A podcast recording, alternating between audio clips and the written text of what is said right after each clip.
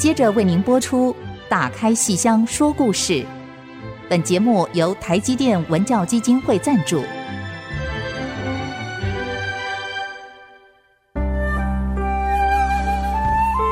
打开戏箱子，看见台上的精彩一刻。戏箱子里还有许多你不知道的喜怒哀乐、悲欢离合。让戏曲专家王安琪、罗世龙和您一起打开戏箱说故事。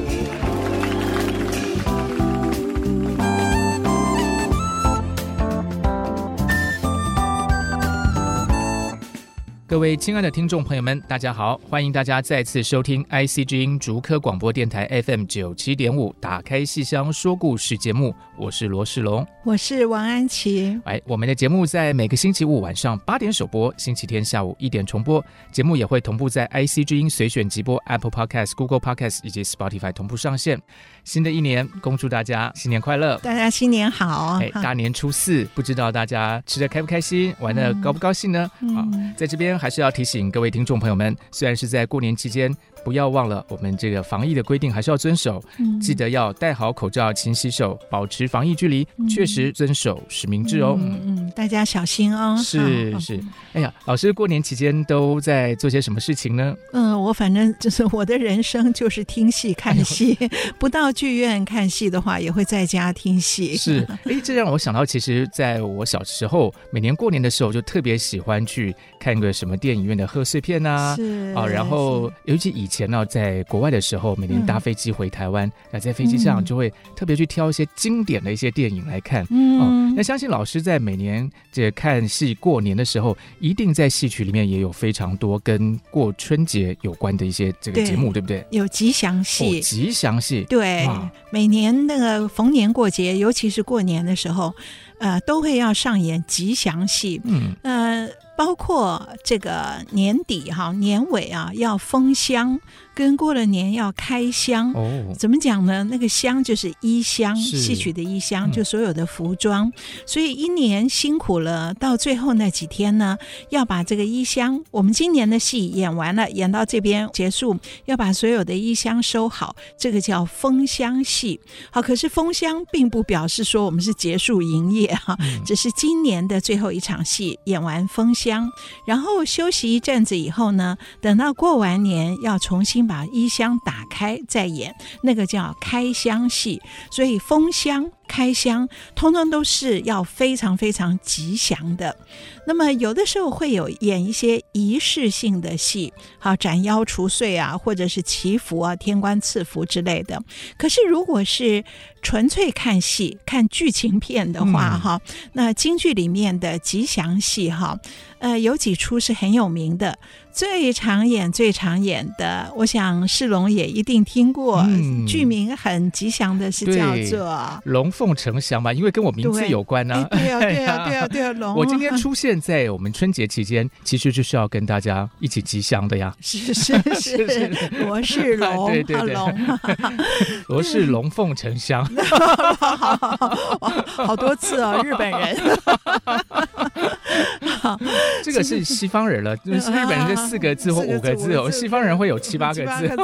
罗氏龙凤呈祥，对。好，所以龙凤呈祥一定是京剧舞台上的吉祥戏。另外还有一出，呃，剧名也非常非常吉祥，叫《金榜乐大团圆》。哇，就金榜题名那个金榜题名，所以你看。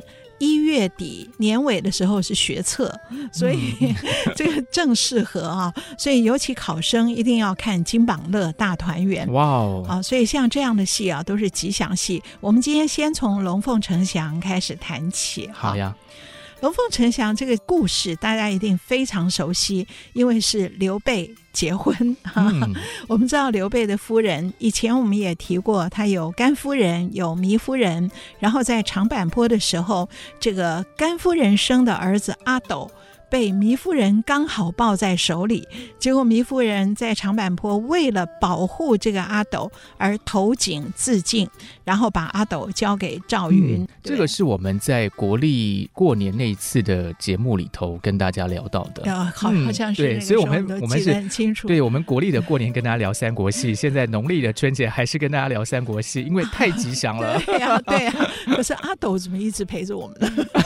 哦，那这个小可爱，小可爱，小可爱，对，他也未必那么差劲哦，因为他也有他的历史评价上对他是有有两面的哦。哈，好，那我们这且不言，就是刘备的甘夫人跟糜夫人都死了之后，然后呢？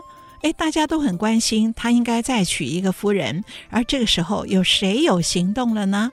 就是东吴，东吴的孙权跟周瑜，他们两个人为什么那么关心刘备？嗯、不是关心刘备的婚姻大事，而是他们想要夺回原来属于东吴的荆州。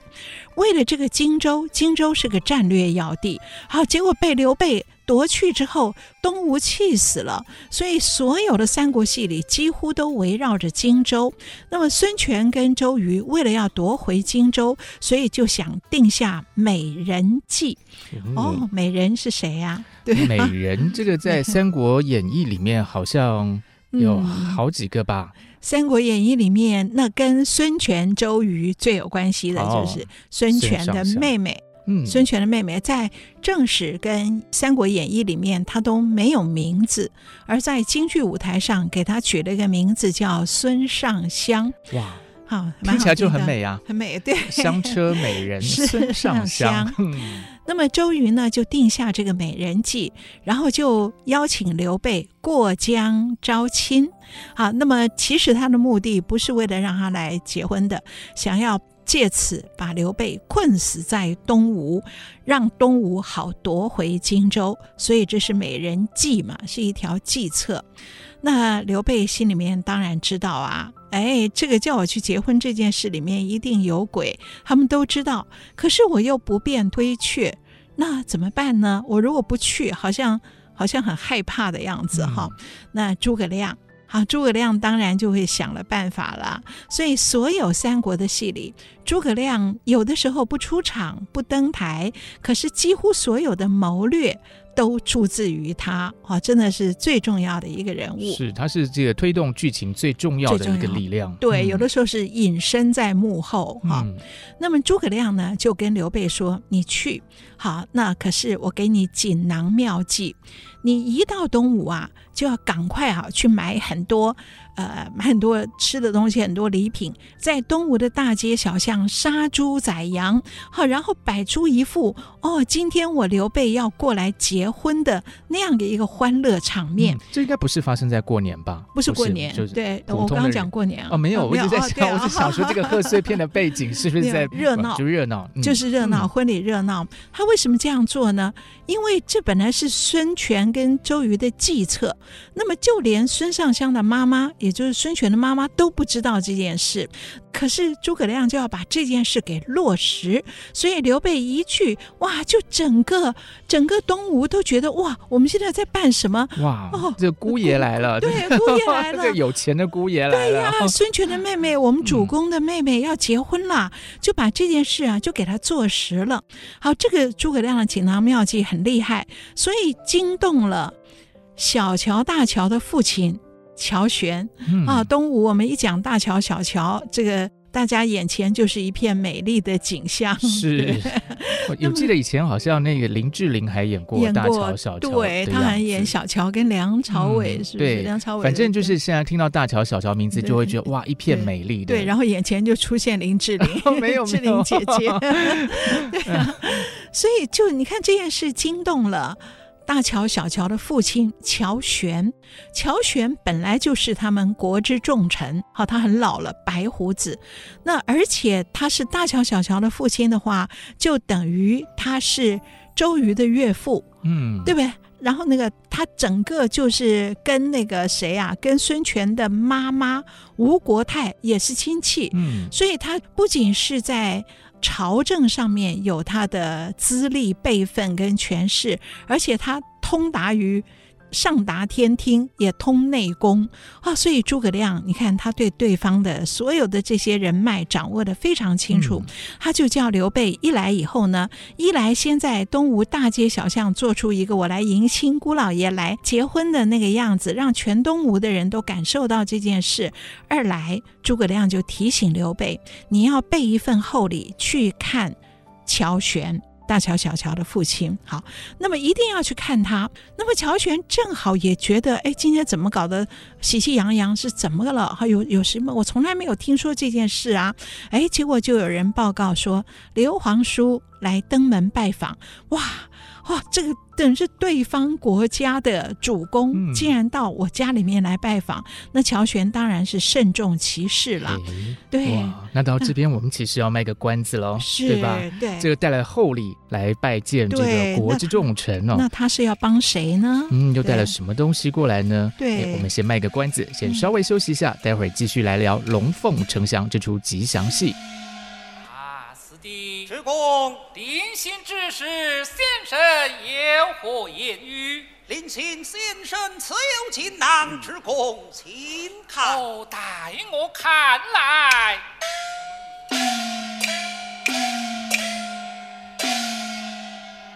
好姻缘，大姻缘，莫把姻缘当等闲。君臣来到东吴地，必须前去拜乔。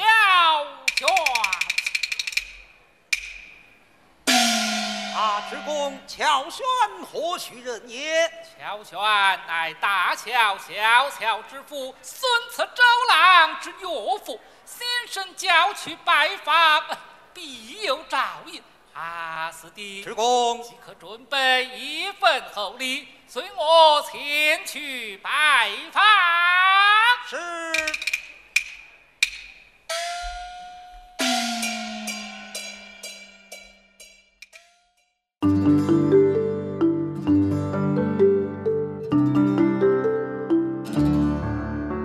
欢迎大家继续收听《打开戏箱说故事》节目。如果您是用 Apple Podcast 收听的话，请记得按下订阅，就会每集收到我们的节目，收听很方便哦。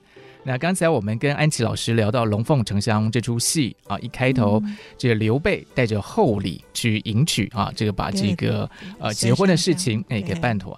那其实我就非常好奇啦，因为我们过年都要送礼嘛。但有时候戏曲里未必会把他送的礼讲得很清楚啊，只是就是有点费疑猜哦，就是说那到底带了什么样的厚礼来见这个他未来的亲家？我我我不我不知道他带了什么厚礼，可是他知道乔玄太重要了，所以一定是厚礼。可是乔玄不敢收啊，乔玄多机智的人呐、啊，因为刘备过来，刘备孙刘两家到底是一家还是敌人？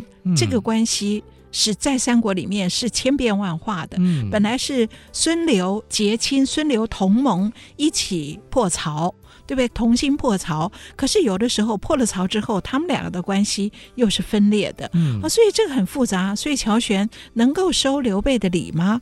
他本来不想收，结果这个戏就安排的很好。乔玄是个白胡子老头，非常有戏，非常可爱，很幽默。而他身边那个家院老院工是一个小丑，可是也是个老人。嗯、哎，有的时候老人糊涂了，又是丑角，哎，就更有趣。当那个乔玄拒绝。不收礼的时候，哎，这个老院工过来，哎呦，这么这么远道而来，收了吧，啊、收了吧，都是辛辛苦苦带来了，就还蛮重的吧，就收下来好了。对呀、啊，他把它收了，嗯、那这下，哎，乔玄就不能不帮刘备的忙了，嗯、对不对？然后要帮什么忙呢？这件事情，乔玄一猜就知道，一定是孙权跟周瑜要定下美人计。那么乔玄就在想。这个孙尚香的妈妈吴国太恐怕还不知道，所以呢，他就把这件事跟吴国太说穿了。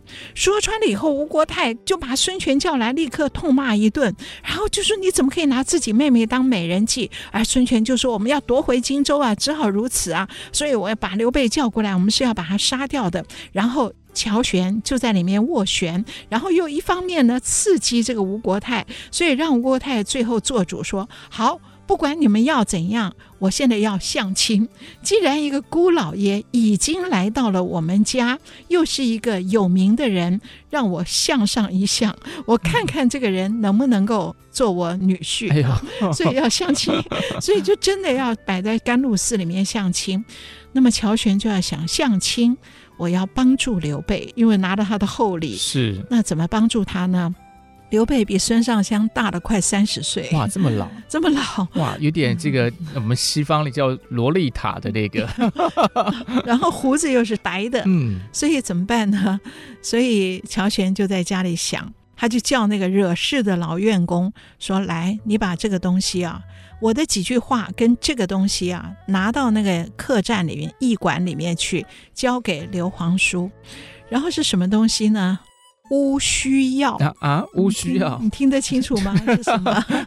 乌须是乌须，须是胡须。嗯就刘备是白胡子，让他把胡子染黑的，哦哦、就是那个染发药的意思。对，染发染胡，染胡染发剂。所以那个时候就有染发剂，嗯、而且还可以用到胡子上。哎，我们现在有人染胡子吗？没有啊，现在大家都剃胡子，没有人。对，因为现在那个染发其实好像市面上也会卖一些，有时候到那个药妆店他就会卖嘛。卖。然后我看过人家染，他好像还要戴个塑胶手套，呃、因为怕沾到。对对对对对。对所以在那么早以前，三国时候，哎，染发剂、染染须剂就是乌须药，这还蛮有趣的。就是说，其实刘备是只有胡子要染，但头发不用染。他戴冠，他头上戴冠 就看不出来。对，可是胡子没有东西可藏哈。哦，好哦，所以刘备一看乌须药，好高兴哦，就打理自己的容颜。然后这个老家院呢，就在传递乔玄教给他的几句话，就明天甘露寺相亲啊，恐怕有埋伏哦。好，孙权会有埋伏哦，所以我们乔国老呢提醒你，内穿铠甲，外罩锦袍。嗯，哦，刘备一听，嗯，内穿铠甲，外罩锦袍。好，好，好，好，这谢谢提醒。来，我们赶快赏赐这个老家院吧。刘备听起来还蛮可爱的嘛，蛮可爱的，对啊，好像他在这个戏里傻傻笨笨的，而且蛮窝囊的。然后这个老家院一看，哇，还有这么多的赏银啊！哎呀，这个荆州来的果然大方。待我再说两句，就进去再说。要内穿铠甲，外罩锦袍，做个防而不备，备而不防。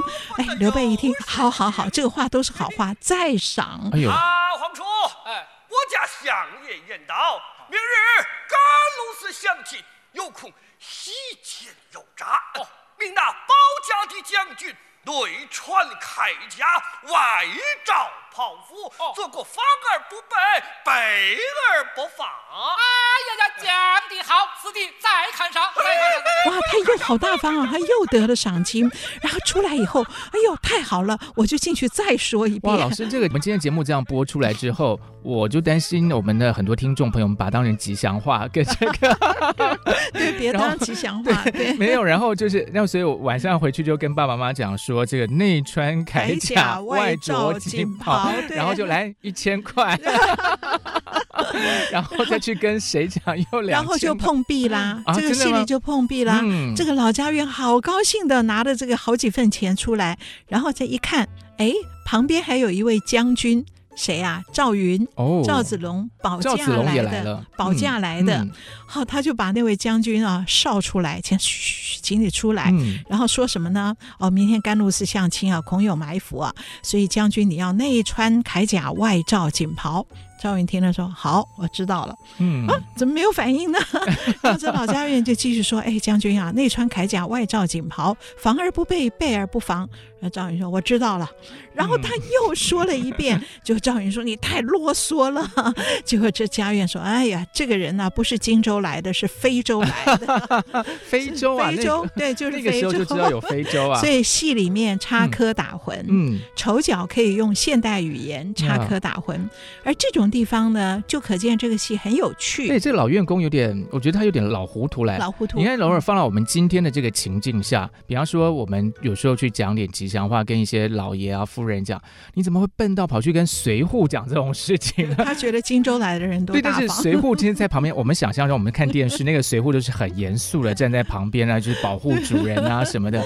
那你靠近他，他可能还觉得说你是要来。就是要来什么对图谋不轨，对，所以他当然会板起那个面孔跟你说这个关我什么事情？对啊，可是你看，这就是这个戏的人物性格塑造。本来一个老家院，一个家院应该是很机灵的。乔玄的家院，可是他老了，哎呀，所以老人实在很可怜，因为他太老了，所以就已经已经分不清这些人际关系了，嗯、所以他会很老年戒之在得。老师，老师，其实 从某个角度来讲啊，其实像我自己年纪比较大之后，我就、嗯、对，就比就 就比以前小时候比起来，我觉得有时候就比较豁出去了。哦，就说反正反正我就试试看嘛，你要是愿意给我就多拿一份赏金，那、嗯、不愿意给的话，反而我也没什么。损失，然后我就倚老卖老了，也不一定是倚老卖老，反正就不丢脸嘛。是是，对啊，所以我觉得老员工其实也有点点聪明，有点聪明，有点聪明。反正我就装糊涂嘛。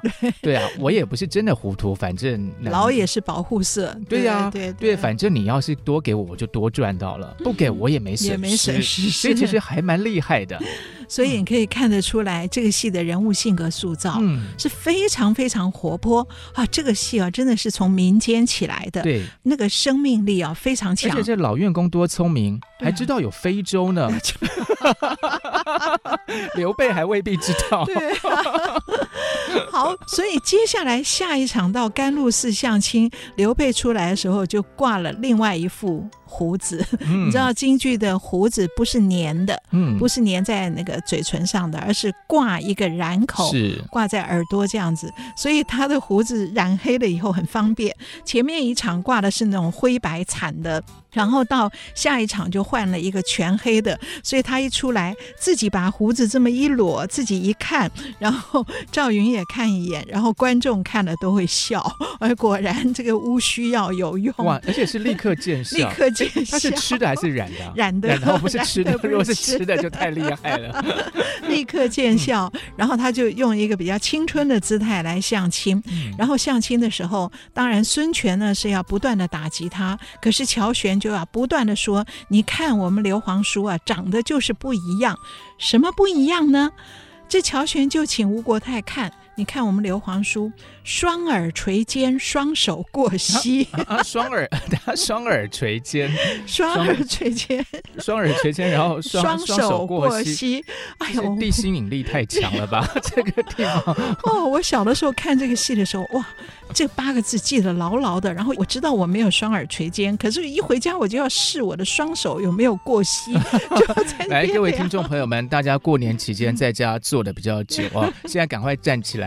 来看一看，看一看你有没有刘备的这个相貌，这很好玩。然后乔玄就提醒吴国泰说：“你看，双耳垂肩，双手过膝，帝王之相，哇，这吉祥，吉祥就是天生异禀嘛。嗯、哦，所以这么一讲，哎，那个吴国泰看女婿就越看越爱啊。然后这一番，哦，这个甘露寺这场戏的对话非常非常的幽默有趣，而且机智，所以这个戏啊。”他的吉祥不仅是剧名吉祥，而且他他非常有戏，有表演的看头，也考验演员的表演。好，这个饰演乔玄的这个老生，如果你走不出老人的脚步，演的跟刘备一样的年龄，哎，你这个角色一出来几步路就失败了。嗯、然后，如果你演不出这种。老的老于世故，这个老于世故并不是坏的词，而是你就活了这一辈子，一切都看通了、看透了，好，所有的人的性格，所有的事情的可能性，都在你的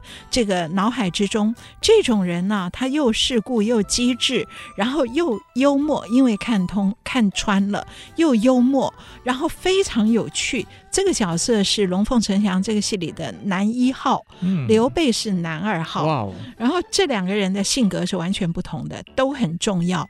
所以这个戏在过年的时候大家很爱看，一来有趣，二来表演上唱念做打通通都有，然后每一个人物性格都不一样，是所以非常有料的一个戏。然后还有其他原因，我们等下再说。是因为到这边要大家休息一下了，大家就去看看自己的双耳有没有 垂肩。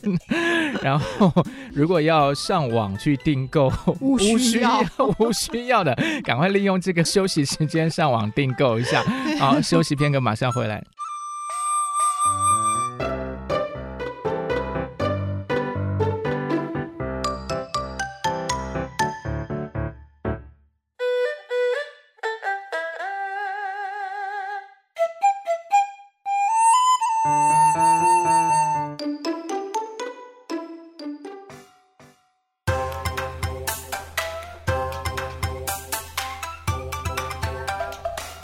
欢迎大家继续收听 IC 之音，打开戏箱说故事。今天大年初四啊，要跟听众朋友们聊吉祥戏《龙凤呈祥》啊。嗯，刚才安琪老师讲到。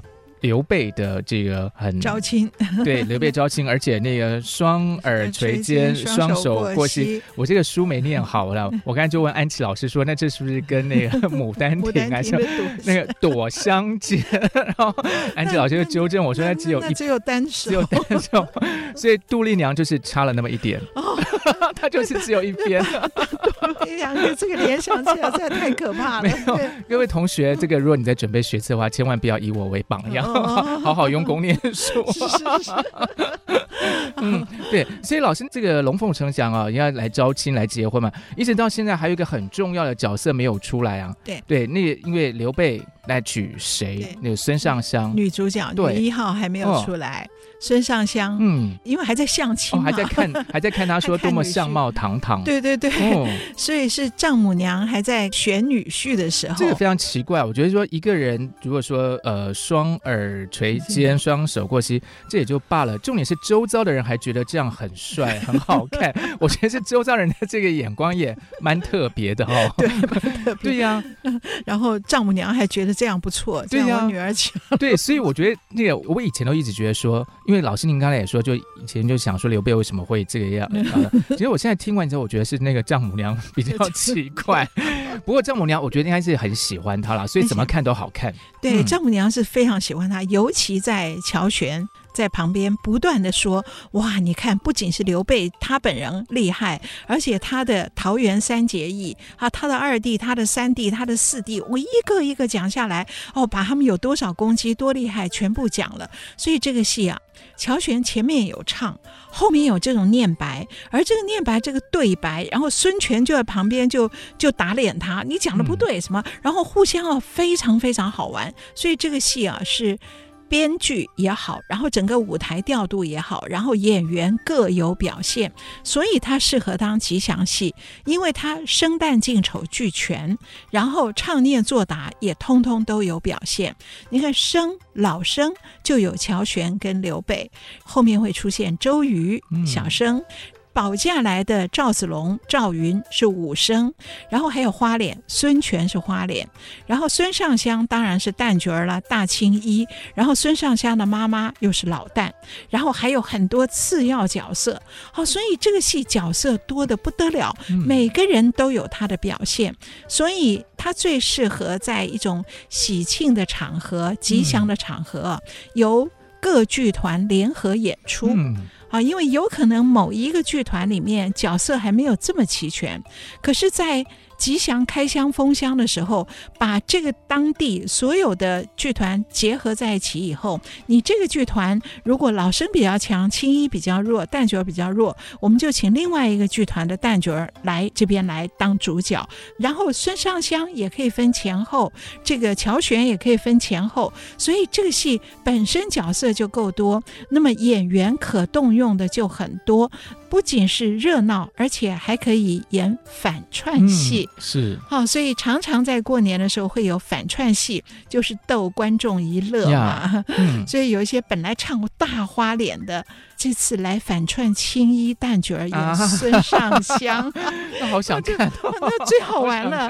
哇，大花脸扮出来，哇，雄赳赳气昂昂走出来扮一个孙尚香，他可能还蛮高兴的吧？因为通常大花脸我们都看不到他真面目，对呀对呀，所以难得可以真面目示人，对对呀，好开心。可是这反串戏很难呢，不仅是说你扮出来要逗观众一乐，还要樱桃小嘴，而且是你要唱哦。嗯，孙尚香出来就有六句非常重的唱腔，然后花脸你要用假音，用小嗓唱旦角，不能用他平常那种声如洪钟那个，那会把刘备吃掉。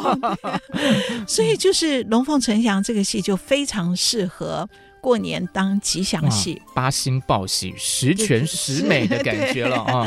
可是我们还没有说为什么剧名叫龙凤呈祥。对呀，这个龙呃跟我有关，有关。它 是凤 凤在哪里？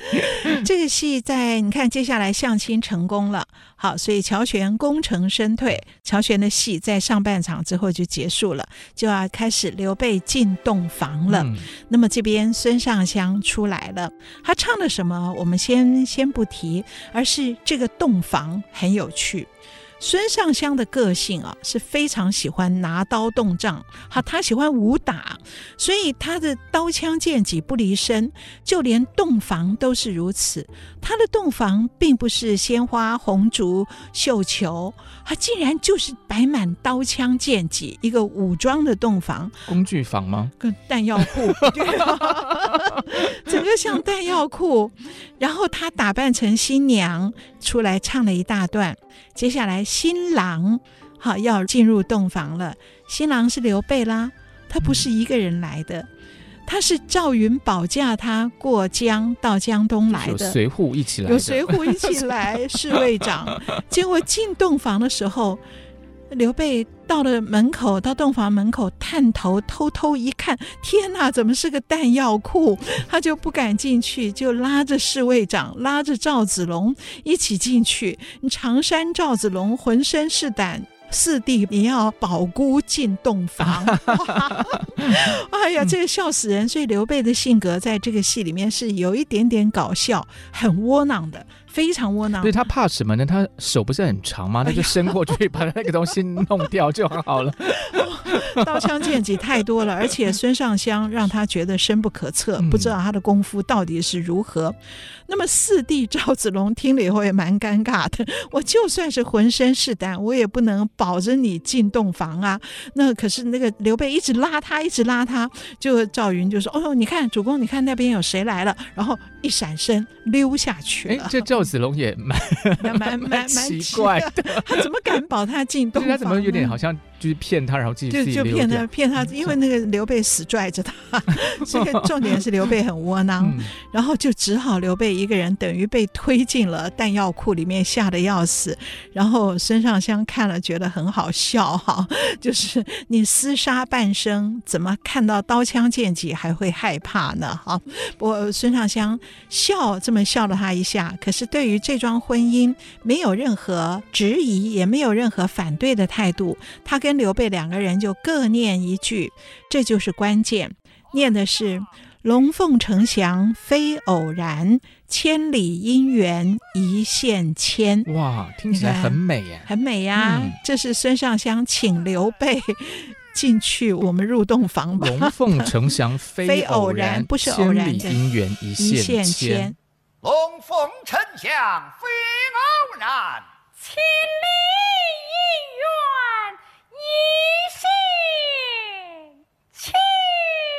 龙凤呈祥。你看，刘备是刘皇叔，哈，中山靖王之后，等于皇家之后是龙，罗世龙的龙。嗯、然后，呃，孙尚香是孙权的妹妹，啊，所以是凤。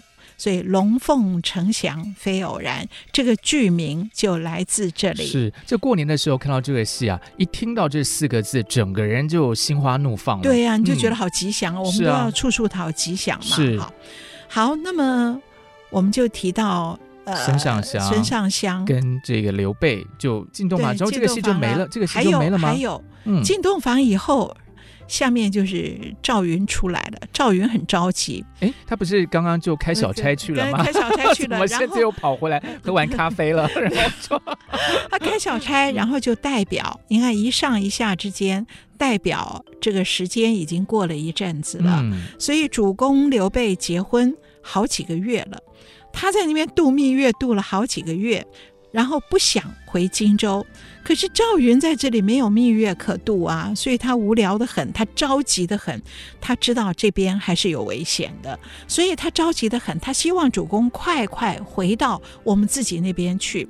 可是他屡次劝刘备回去，刘备都不肯回去。为什么啊？为什么刘备都不想回去啊？因为周瑜、孙权又定了一计啊，既然我们前一计失败，美人计变成赔了夫人，那么现在呢，我们再定一计，就就是我们也看穿刘备的德性了，所以我们每天在他的后宫摆上十几二十个歌女，然后跳着美丽的舞，哈，跳唱着美丽的歌，声色犬马，来让他的心智整个就摧毁掉了。哇、哦，他已经没有任何的斗志，他已经忘了家国之事，他只知道在这里度蜜月。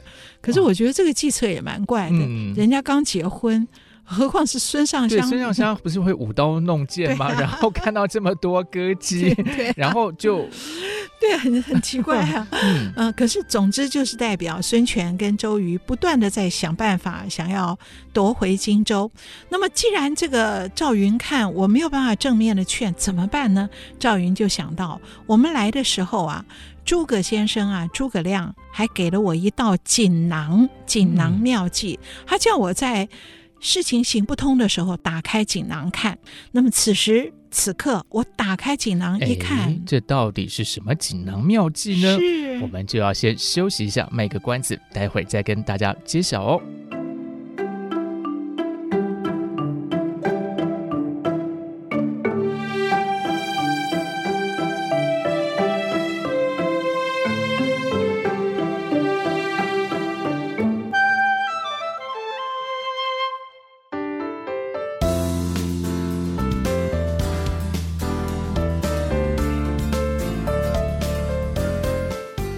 亲爱的听众朋友们，大家好！哎，刚才有没有猜到我们的这个锦囊里面是什么样的东西呢？诸葛亮很聪明啊，嗯、所以赵云把锦囊一打开，原来他说的是你去骗刘备、骗主公，说曹操发兵夺取荆州，哦，要这样把他惊醒，嗯、他才从声色犬马中醒过来，而才想到我该回荆州了。哎呦，哇，这个刘备真的是，哎，老师这个听起来哦。我就深深一个感觉了，我觉得呢，这个行为啊，跟那个阿斗好像啊，所以我刚刚好几度想要说他乐不思蜀，对，这个一样的嘛，不是这个点，你看给他一些好玩的，给他一些好玩的东西啊，吸引一下他的注意力啊，然后他就开心了，就开始，对呀，这 由此可以证明这个阿斗一定就是。刘备，刘备的儿子，亲生儿子 哦。有谁怀疑过？我我不知道嘛，就因为，哎，我小时候还怀疑过，哎，我想说刘备这名字听起来还蛮就是有点文雅这样子，那为什么儿子会叫阿斗？所以我小时候有点，其实有点疑惑，就是为什么会取这样的名字？没有货真价实是他儿子，是是跟甘夫人的，是是是。所以那个锦囊打开之后，骗他说，嗯，他就果然就相信了，就等于把他唤醒了，嗯，啊，整个人好好像原来是。着了魔一样，这下被唤醒了，于是他就回荆州。嗯、而这里我们就讲到孙尚香，我觉得孙尚香这个人物哦，她在京剧的《龙凤呈祥》这个戏里是女一号，是女主角，出场就有大段的唱。她虽然有唱，可是我觉得她没有什么态度，我对她的性格始终掌握不住。甚至我觉得京剧舞台上，孙尚香总共有三出重头戏。把这三出连起来，我都有点掌握不住京剧里的孙尚香的性格。嗯，那么在正史里面，他也没名字；小说里面也没名字，然后性格当然也都模糊。可是京剧舞台算是给了他名字，然后又给了他戏。可是你想想看，在洞房，她当新娘子一出来的时候，在那个武装的洞房，刀枪剑戟摆满了洞房，可是她的唱却跟。他喜爱拳棒，喜爱刀枪拳棒，好像好不相干。对啊，什么千里姻缘一线牵。然后他的唱词是“昔日梁红配梦光，今朝神女会襄王”。嗯、我觉得啊，这种民间剧本的词不要去挑它啊，不用挑它。就是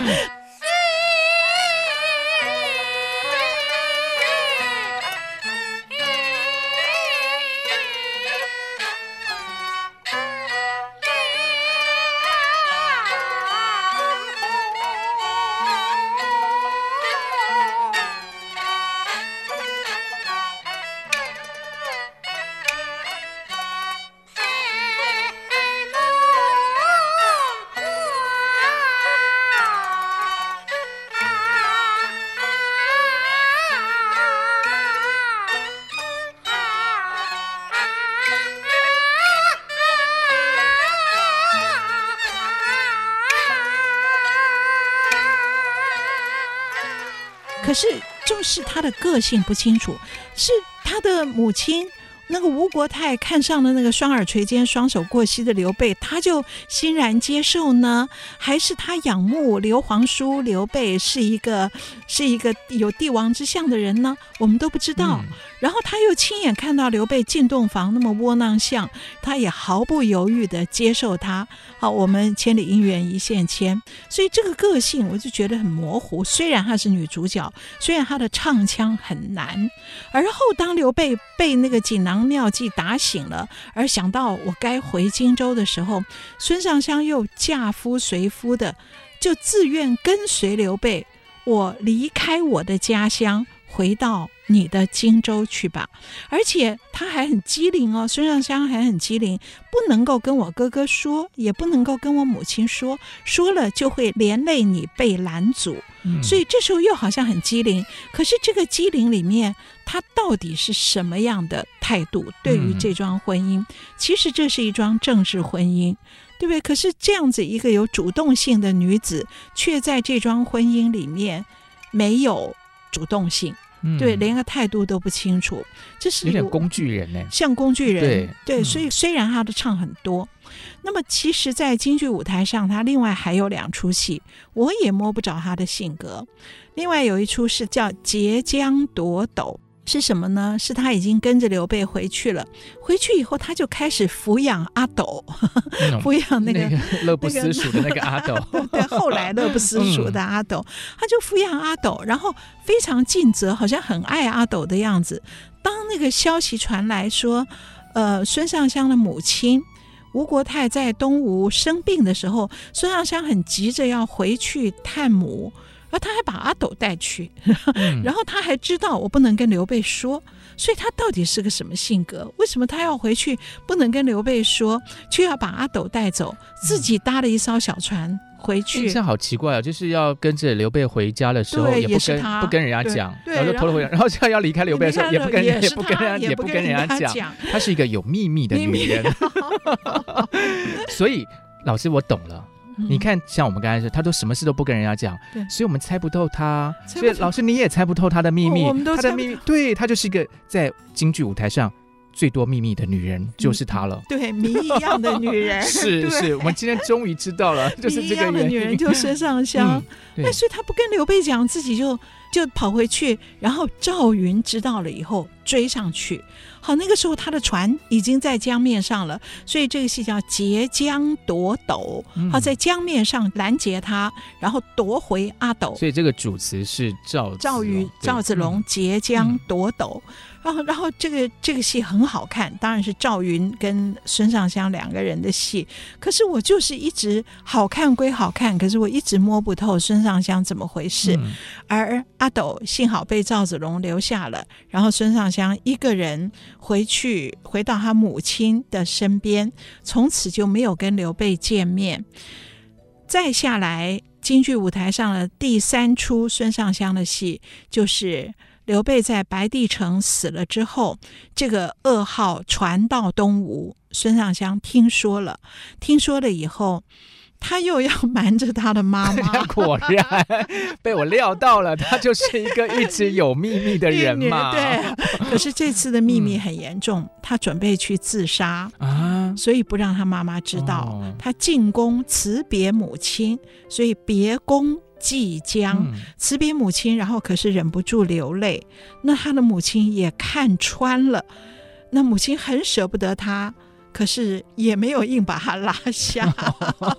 所以我觉得古代这些女子的个性，她们对于婚姻的态度，嗯好，所以母亲当时。相中了这个刘备，把女儿嫁给他，然后今天刘备后来他们又等于长久分隔，嗯、然后今天刘备死在白帝城，我的女儿显然准备到江边大哭一番以后去自杀。